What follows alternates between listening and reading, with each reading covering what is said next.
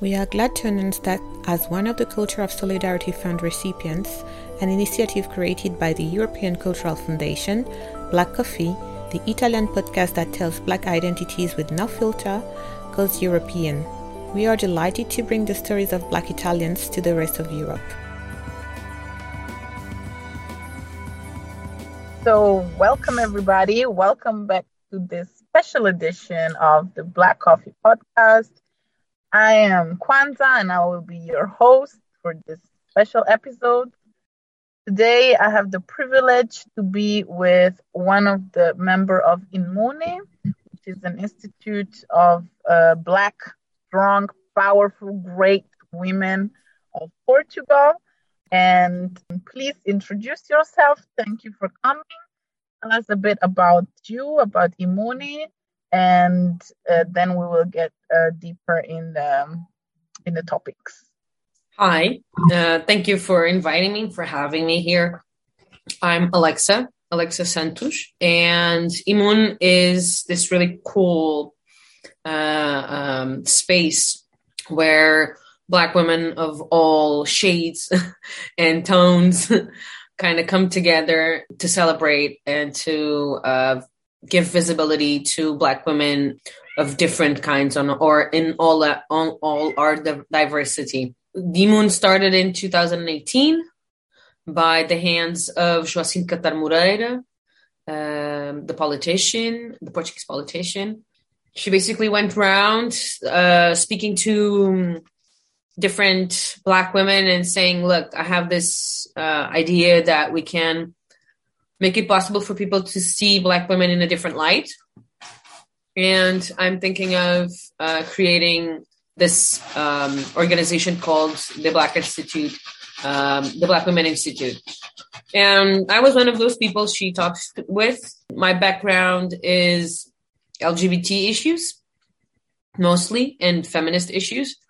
I um, since 2009 that I've been working, and I'm part of LGBT organizations. First, I started with Rede which is a youth organization in Portugal, and then I went to Leeds in the UK and t- took a, a, master's degree on um, on gender, sexuality, and queer theory. And then, but I mean, I'm a social worker, so this is my job. This is what I do. I've always loved working with young people, and that's my passion. That's what I've been doing for the past 15 years.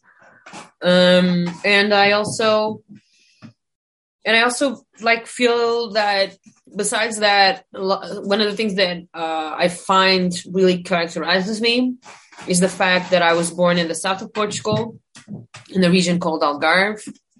Uh, my mom is from Cape Verde, who she's black, and my dad um, is Portuguese white, and um, I'm also a triplet. And so all of these things kind of combined give place to this person that you are listening to.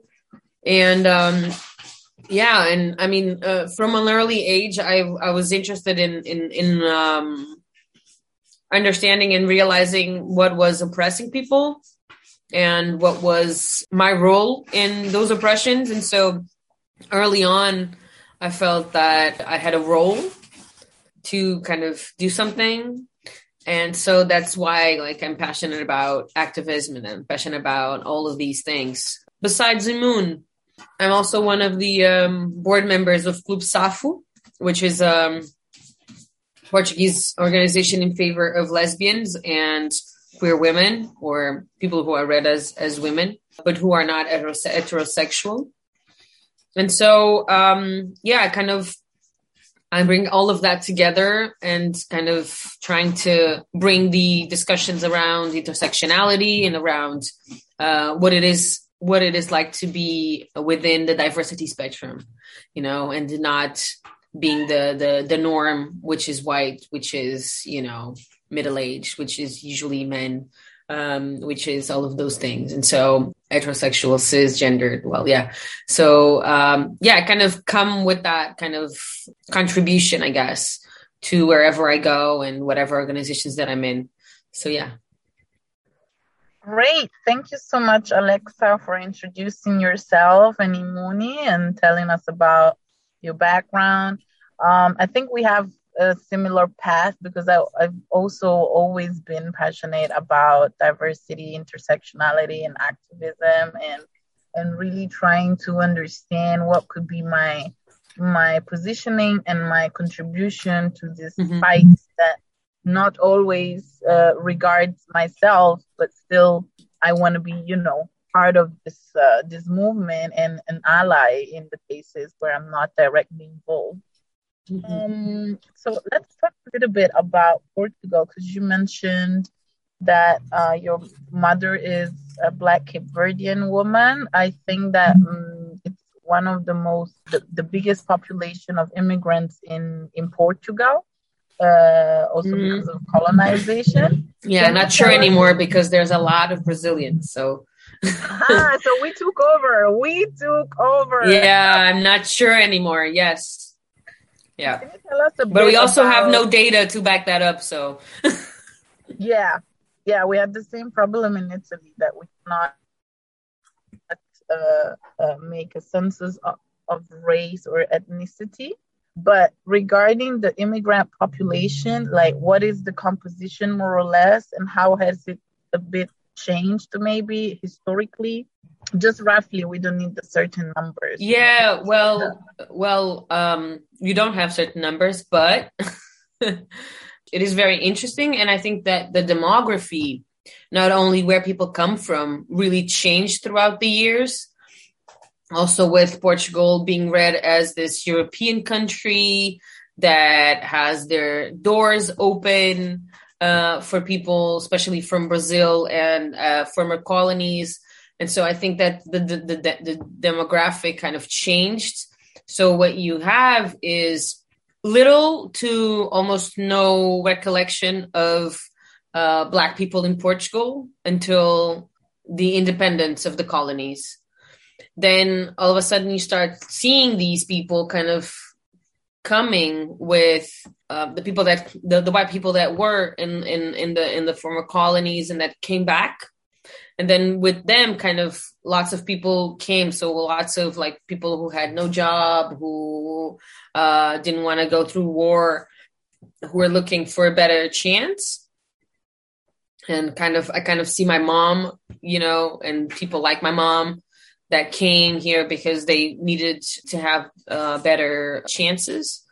Uh, but then what we what we saw was most of the uh, most of the black women, black man, kind of taking to the jobs that were easier to get. So uh, black women kind of being the um, household maids who lived when, with their bosses in their houses uh, men taking to construction, especially after the um, after uh, Portugal coming into the EU. And so it was this kind of very particular and at the same time very similar type of demographics. And nowadays, you see first of all you see black people from all over so not only from former colonies so it's not easy to now say that, you know, a black person is from a certain country, which is a former colony. So that's something that is also quite interesting. So Portugal kind of being the door towards the rest of Europe, not only for former colonies, but also for other um, countries in Africa. And also kind of looking at Brazil. I mean, I feel like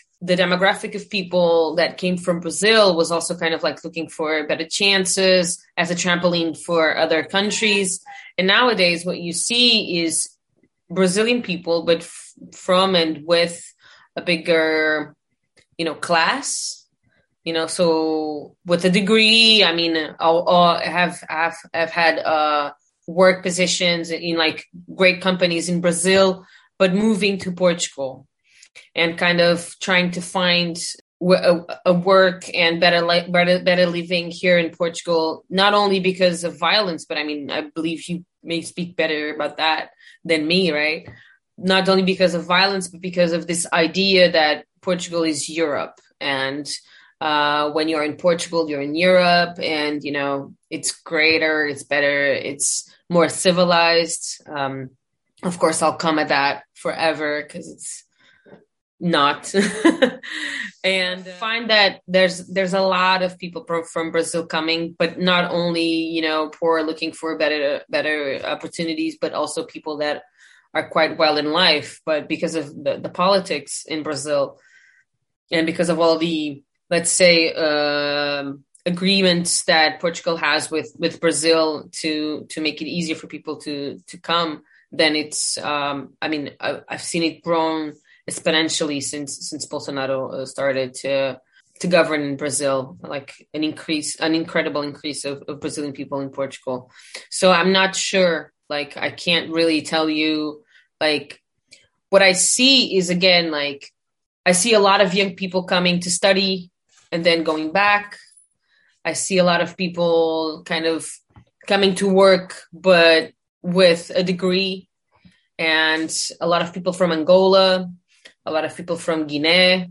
And like, that's one of the reasons why, like, because these populations are now moving into university and one of the main ways that people come to portugal for is for studying because it's a lot uh, easier to come to Portugal to study than to come and, and, and look for a job. You start seeing a lot of racism in higher uh, education institutions uh, because before teachers who have been, you know, teachers for like 20, 30 years had never seen, you know, uh, so many Brazilians, so many black people in universities. So they all of a sudden, you know, they see their classrooms filled with this amount of people that they were not used to encountering in that environment. And so they don't know how to act. And so the only way that they can show their superiority is by being racist, is by, you know, totally kind of making like your your academic achievements lesser than what they are. So you see a lot of um, teachers saying stuff like, "Oh, once you learn how to speak Portuguese, then you'll be able to have a better grade in my class." Things like that. And so I find that it is a very difficult question to answer.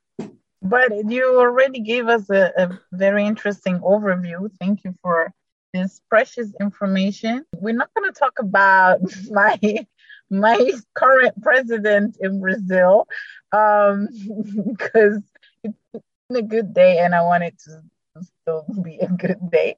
Um, but um, it's interesting what you said about a lot of Brazilians exponentially coming to, to Portugal since his election. Um, um, you also mentioned that INMUNE was created with this politician.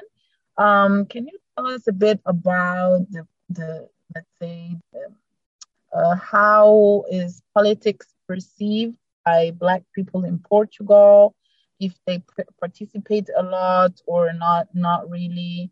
Also uh, connected to the citizenship law, if many of them cannot vote but still participate, or the opposite, they can vote but they don't don't really do that because they they're they're a bit disillusioned by the politics. They don't feel represented. And how has it been throughout history? You know if you have had many black politicians and and how did they get to to be elected? Oof, okay so first of all it depends on who you ask Okay, it, it it really does depend on who you ask. Um, from my point of view, and from my understanding, there are three important things to have into consideration when we think about this. First of all, is that in the last elections, uh, seventy uh, percent of Portuguese people didn't vote. That is the first thing that you have to have in mind. So there's a lot of people that are not going to vote. That's not only Black people, that's everybody. Uh, second thing that we have to have in mind is that the representation of Black people in Parliament is or was until last time uh, there was elections uh, almost zero. Okay. Uh, then last last time that there we that we had um, elections, there were actually three black women voted for parliament. And all of these three women came from different parties. So one of them was Joacine Katar Moreira, Uh, she at the time she was represented uh, by the party Livre, called uh, so it's actually uh, in English is Freedom, so it's uh, the party Livre. The second person was Beatriz Gomes, and she was from uh, the left party. it's called it's called Bloco de Esquerda.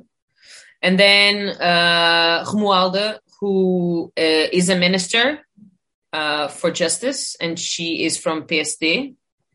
And then you have a fourth person uh, who is um, actually from uh, the Socialist Party. So you actually have four women, three of them elected in the last genera- uh, election. So that is that, that sounds pretty cool. That sounds like okay, that's not bad at all. But then in the same election, it was the first time that um, uh, front forward, a right wing uh, party elected someone for parliament. It was the first time in Portugal. So that tells you how polarized um, things are here in um, in Portugal. So at the same time, you have people who are like hoping and wishing, and therefore they are super keen to kind of figure out, understand, and try and um, make it better for everyone. And then you have really extremist people who own like media companies and stuff like that who totally support and help uh, increase right wing parties. So, yeah, it is it is it is quite incredible. Politically it's also important to say that the right wing parties that are more like at the center are in great crisis. So they don't really have uh, charismatic leaders they don't really make people who are more conservative uh, believe in them. And so that that gives space for more conservative parties to kind of come in and and uh, show their um, strength. And they biased like they're biased um and prejudiced uh politics. And people just applaud because they look like an alternative. They look like something that um is good and is right. And so people are voting for them more and more and more.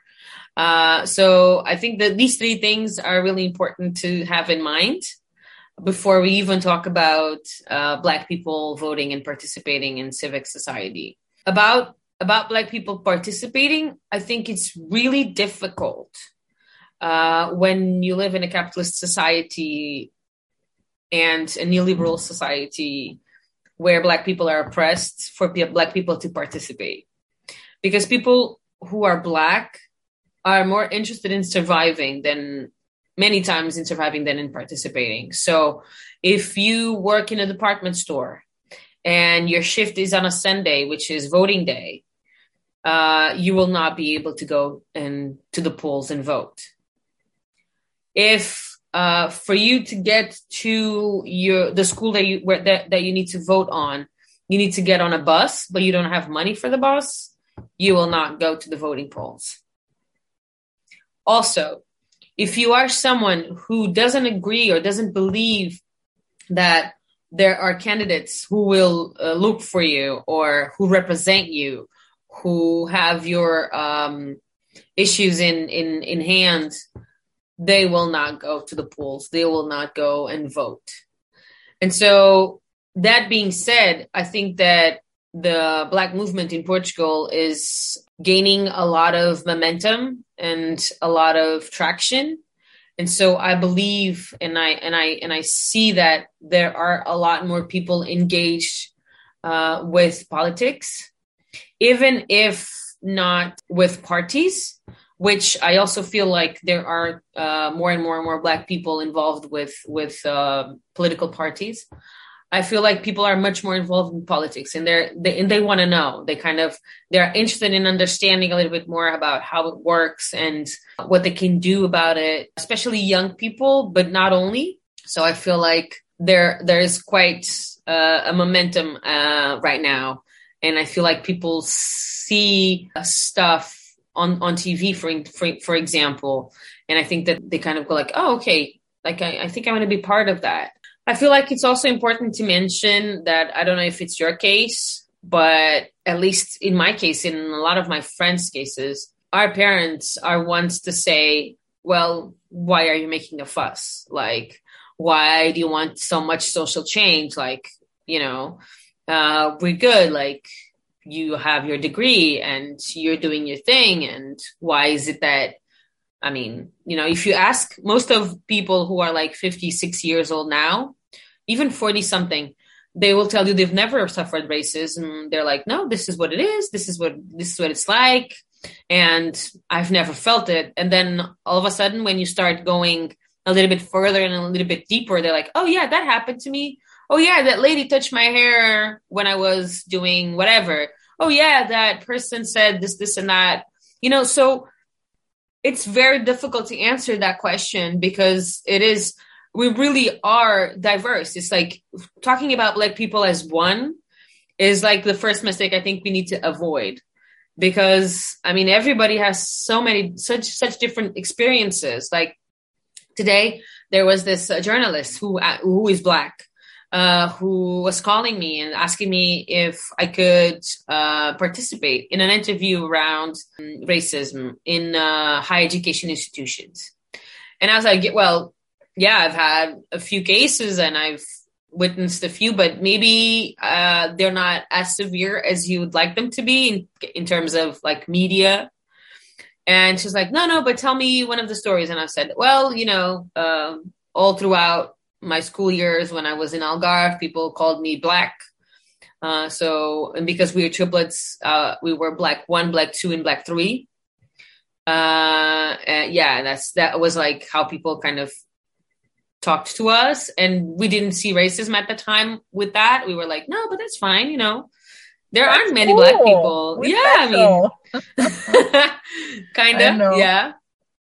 And um, and so I think it's hard, and and and even like uh, people who are black, you know, and when they're trying to do this kind of thing, they're always wanting the uh, really hard, like difficult cases where you know people are told to go back to their homelands and stuff like that. And one of the things that I always find really interesting and, and why I find that it's really important that everybody is within the fights, within demonstrations, within activism is because we have so many different issues that we need to tackle in so many levels.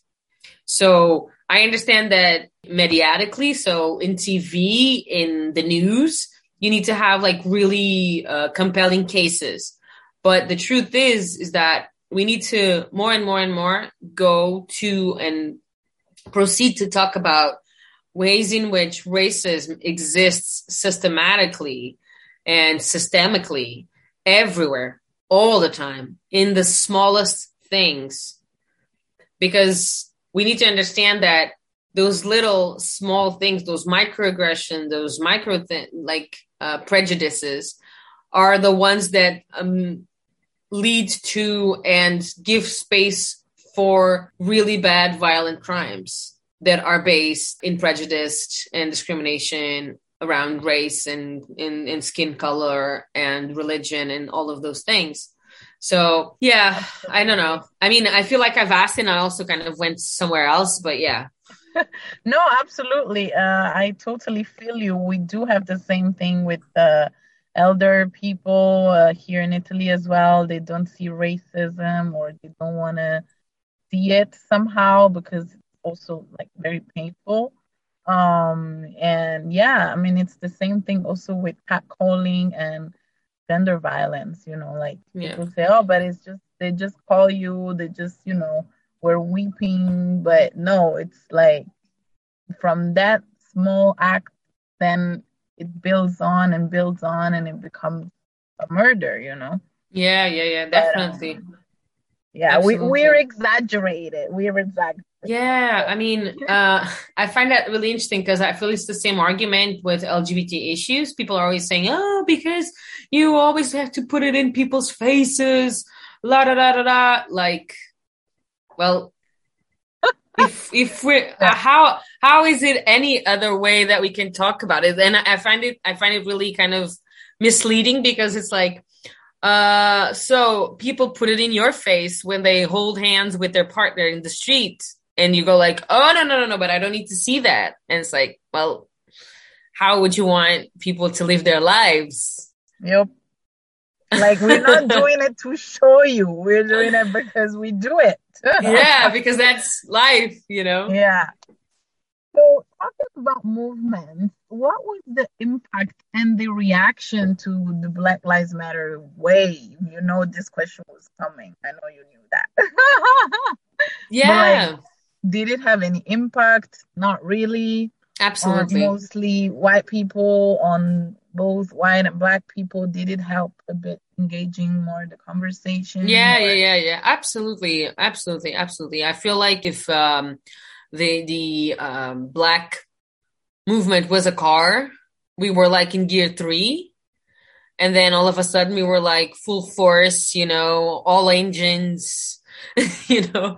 And we were just kind of really um people really took to the streets and people really kind of realized and went like oh gosh like this is really something that we need to be doing. And it's something that we need to be doing not only for you know george floyd and like everything that is happening in the us but also for those who are um, here in portugal who are victims of, of police violence who are um, treated differently by the by, by state institutions uh, so i think it's really it really it really made a a big and huge impact.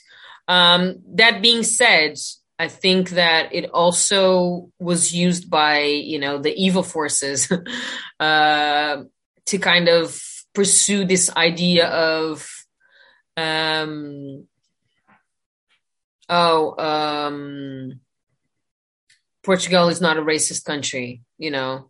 Uh, here they go again, being you know all demanding and uh, strangely kind of saying these things that are not true about our people about the the uh, the, the, the a good expression in Portuguese is the the a pessoa bem, the good person, you know. So there's the good person, and then there's like the black person, you know. And so uh, it kind of it kind of was this kind of it, it was also instrumentalized by the right wing to um, position themselves within that discourse of social justice um and so it was it was it was strange and and some people kind of were a lot very confused about what was happening and some social media kind of also took um the side of of of the racists and kind of went like oh you know here we go again you know uh, when black people come together it's always thugs it's always like crime it's always um uh, big thing. And it and it was it was it was really it was really um interesting to watch. But i i also feel like it also gave movement to it gave it gave uh space and movement to the black uh community and to black people and black activists that were already doing things but all of a sudden they're like you know full force gas on and just like really in it, like really doing things.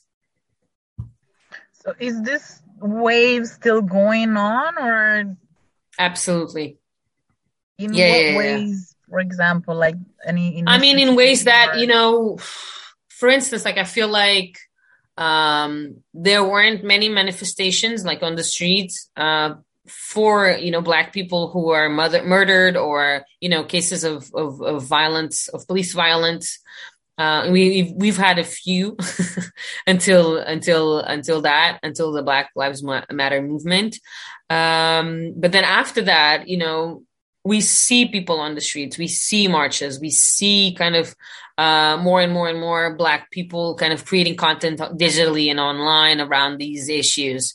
We see uh, support to people who are um, what's the word who are you know suffering or who have been victims of of of, of hate crimes and and and police uh, violence so i think it really um, it didn't lose momentum.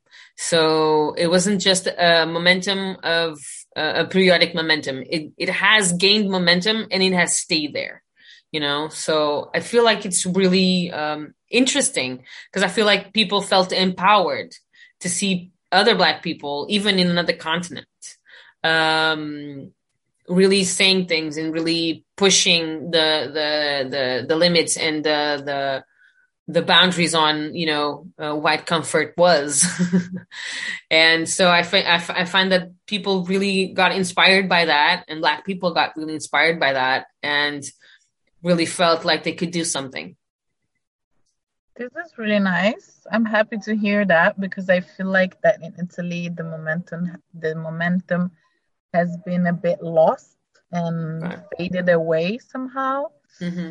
Um, for instance, we had also like a couple of people dying in south of Italy where they are uh, being abused by caporals to pick up tomatoes, you know, harvesting tomatoes.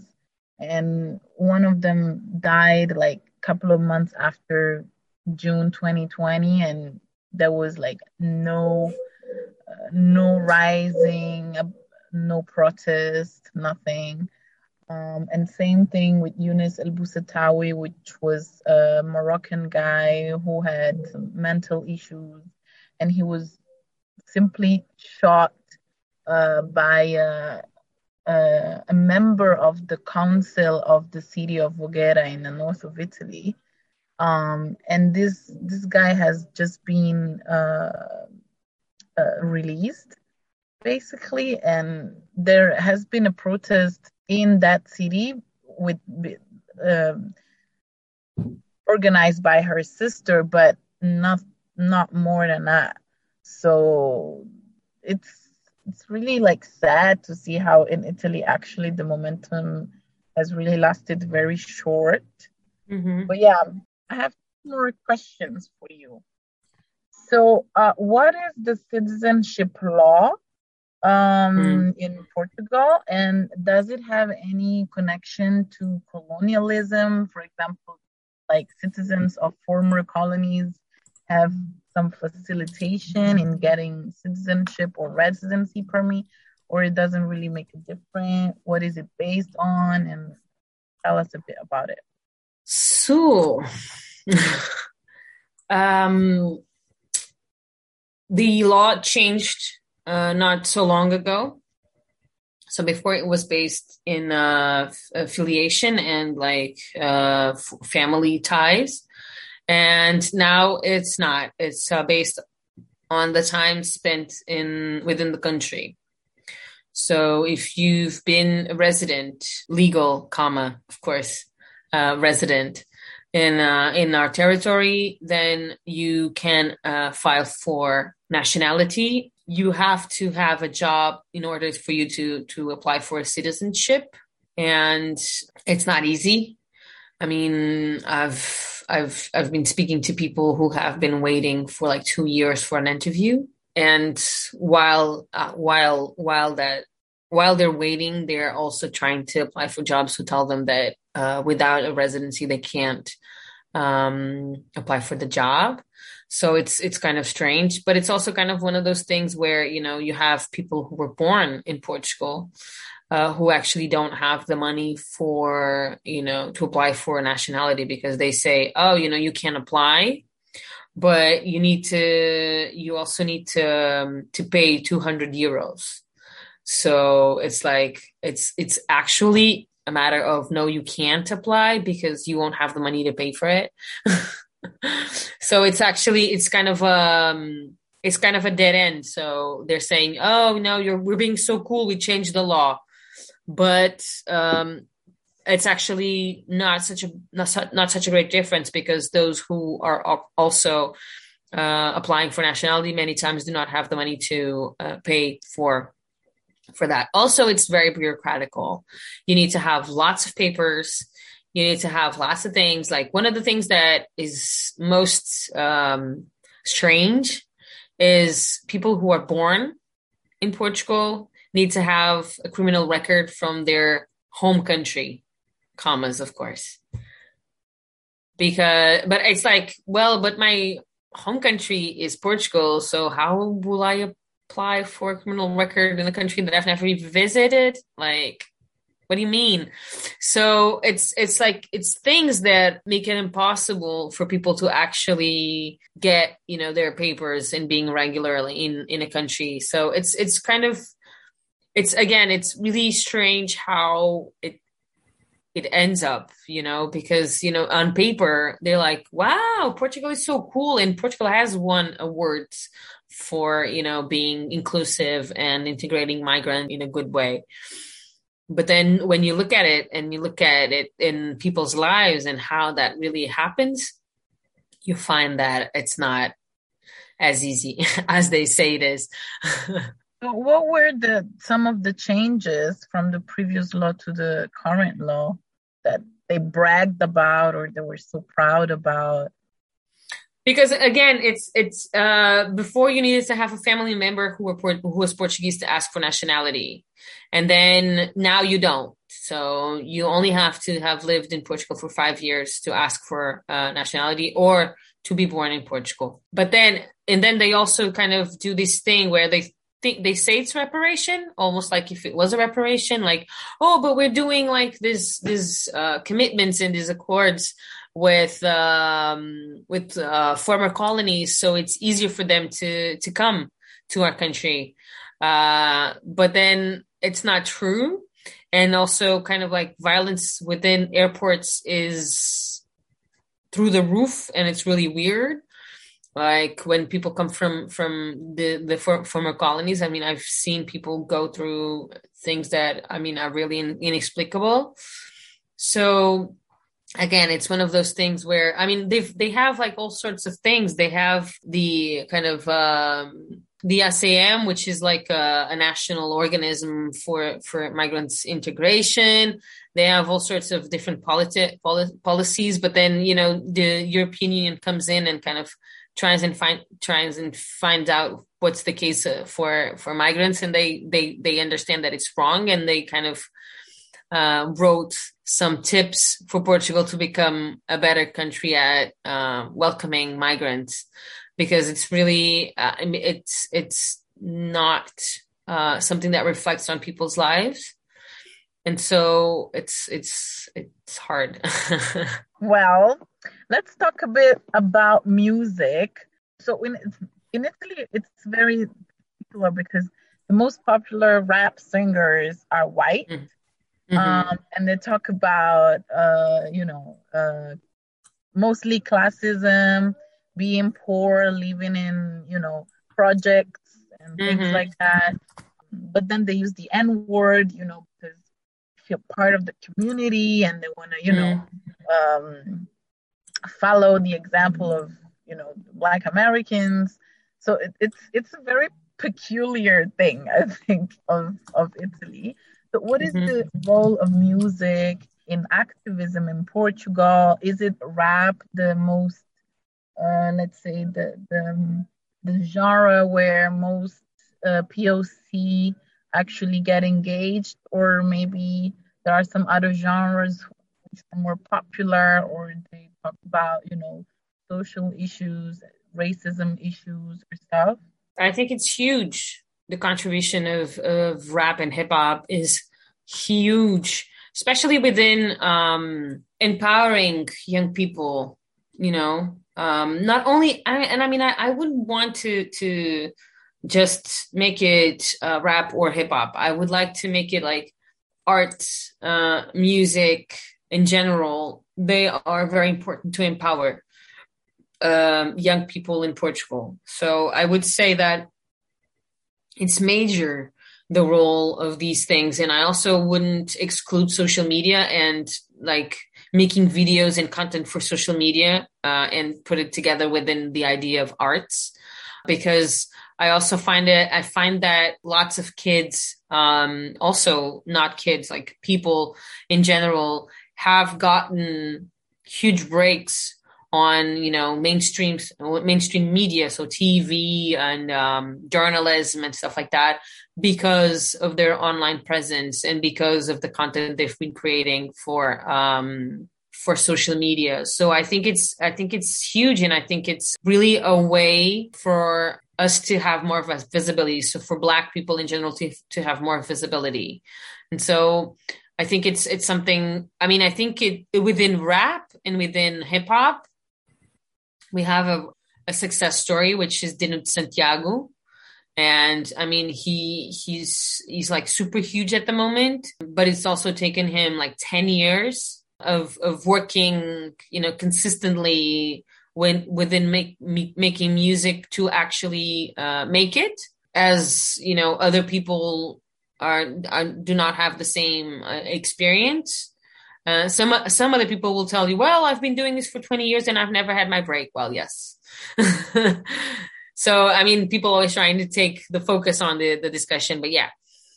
So I think I find that um, more and more and more you have you have especially black women who are doing a lot in that area. You have this really cool uh, artist uh, musician called Nenny, and she's super young, super cool, and she's all over the charts in and on the radios here in Portugal. And so she's like and she raps and she tells the stories about uh, her life and her conundrums. So one of the, one of her songs is called Dona Maria, so uh, Mrs. Maria, I guess, and it's the story about her mother and not only her mother but all the mothers, you know. And so I mean, it's really. Uh, I think it's really something that I mean, with with the uh, momentum of Black Lives Matter, there's also a lot of artists that were kind of struggling to get somewhere with their art that now see a break and are now doing things. Um and like seeing their faces online. I mean I, there's a there's there's even like um, documentary movies that are now um, happening because of Black Lives Matter and because of that momentum. There there's a documentary that did a um, crowdfunding project to to to tell the story of Alcindo, which was a man who was murdered in the streets of Baixo in the middle of like the the tourist scene, more than ten years ago by a group of skinheads. I mean, people almost never talk about that and so they did a documentary which was amazing and kind of they they did it all because they they, they did a crowdfunding and people were just so interested and really wanted to see it. And so even even us like INMUNE we have um, a documentary on the making which is called the voice of black women. And uh, we did a we did we also did a crowdfunding. And although we didn't reach our goal uh, it was it was I mean, we did we did reach a lot of money, so there was a lot of a lot of people contributing, and it was so, which was something that you know, if it was a few years ago, it probably wouldn't have been as successful, or it probably wouldn't have even we hadn't even had had a chance to get together and do this, you know, and create this content. So I think it's it's really important and it's really happening. That's really nice. So I'm a big fan of Mayra Andrade and Sara Tavares. um, and yes, I do know Dino D'Santiago, which is also Cape Verdean, by the way. And yes, I, I really like him. So are you guys though still doing this documentary? Maybe in a reduced uh, yeah, version? we are. Let me let me uh yeah, we are. I can send you the link afterwards uh, for the intro. We're still uh, finishing the thing, but yeah. Great. So we are excited to see that. And I have a last question for you, since you already also anticipated it. Um, talking about younger generations. Yeah. Um, what is the relationship with younger generation? Actually, you know, under 20 are they involved in the activism? Are they doing their own thing in their own way? You know, with TikTok and things that we old people cannot really, you know, be very uh, quick with. Or um, is there an intergenerational dialogue being uh, brought up? Or, you know, is there a conflict intergenerational conflict? Are they normalizing more you know uh, anti-racism? Also demographically they're they're increasing? Or what is the situation with younger generation? I find that there's always how can I say it? There is always some type of generational conflict where, wherever you are, whatever the, the year, whatever the age, there's always some type of generational conflict. But I think that in Portugal, people really have conversations and really have dialogues. For instance, and a good example of that is uh, we had uh, an event for this man who was killed in a prison here in Portugal. His name uh, is Danijoy, and he was killed in a in a in a Portuguese prison. And uh, the movement, the Black movement, kind of came together and decided that they wanted to do uh, a demonstration in front of the police uh, facility where he was killed. And the same day, the uh, Students Brigade, which is a, a, really huge movement here in Portugal for um, uh, students' rights and climate and stuff like that, they were also having a demonstration that day. And we talked. So both movements talked and they moved the date. They, they, they changed the date so that they wouldn't collide. And so that speaks volumes around not only inter- intergenerational, but also intermovements and intersectionality. So this is what you should do uh, if you're talking about, you know, creating dialogue and an inter- intergenerational and intersectional space in struggle. But I also feel like there are a lot of older people who are now setting their foot and really kind of participating. I think that what what the younger generation brings is issues that the older generation sometimes doesn't really know about or doesn't really know how to talk about. And so sometimes they feel a bit like, you know, dismissive of younger people. And so, and younger people kind of go like, yeah, but this is, this is where we're at. Like that your, your, the way you see things is just a way of seeing things and not the only way. And so I feel like it's, uh, but I'll, but I still would say that it is something that is happening very cohesively in a way within the within within the, the, the black movement here in Portugal. I would say that there isn't a total distancing or a backlash. I think it's I think it, I think people are really talking uh, with each other and although, you know, the grandmas and the mothers are not going to the streets many times, you also see stuff like, for instance, within the, the demonstration of Danijoy, it was, it is his mother who is like in front, uh, it was his mother that was in front of demonstration, but it is his mother who is in front of the, the whole, um, campaign for his, uh, for her kids, um, justice. So I feel like it's um it's super cool actually. Great. And we love to hear that. So thank you so much, Alexa. It was really interesting and insightful to talk to you uh, about INMUNE and Portugal. Is there anything else you want to add or some curiosity or some interesting interesting things coming up? Yeah, I mean, maybe I just wanted to say that um, if you're listening and you're not part of an organization or you don't know much about the movement where you are at, find it out and take part and be part of it. Everybody can do something, even if just a little bit.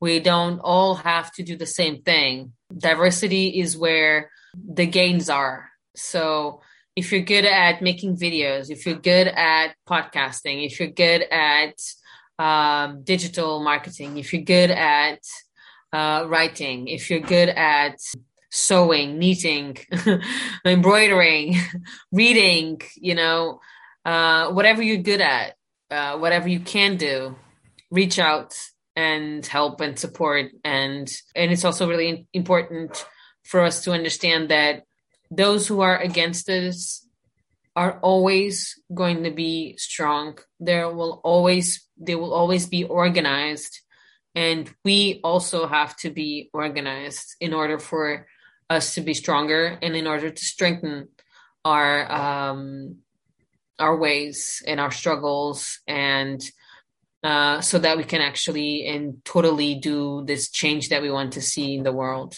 Amen to that. Yes, indeed. And so if you're based in Lisbon, please get in touch with Muni. And if you're based in Rome, please get in touch with me and Questa Roma. We will be happy to have you joining on board. Thank you so much, Alexa. Thank you to the Black Coffee Podcast for hosting us for this You're amazing. Conversation. Thank you so much. Muito obrigada. Now I can speak my mother tongue. and I hope to see you very soon in Rome or Portugal or Brazil or wherever in the world, the life will take us. Big kiss. Thank you so much. And that's it. We hope you enjoyed this episode.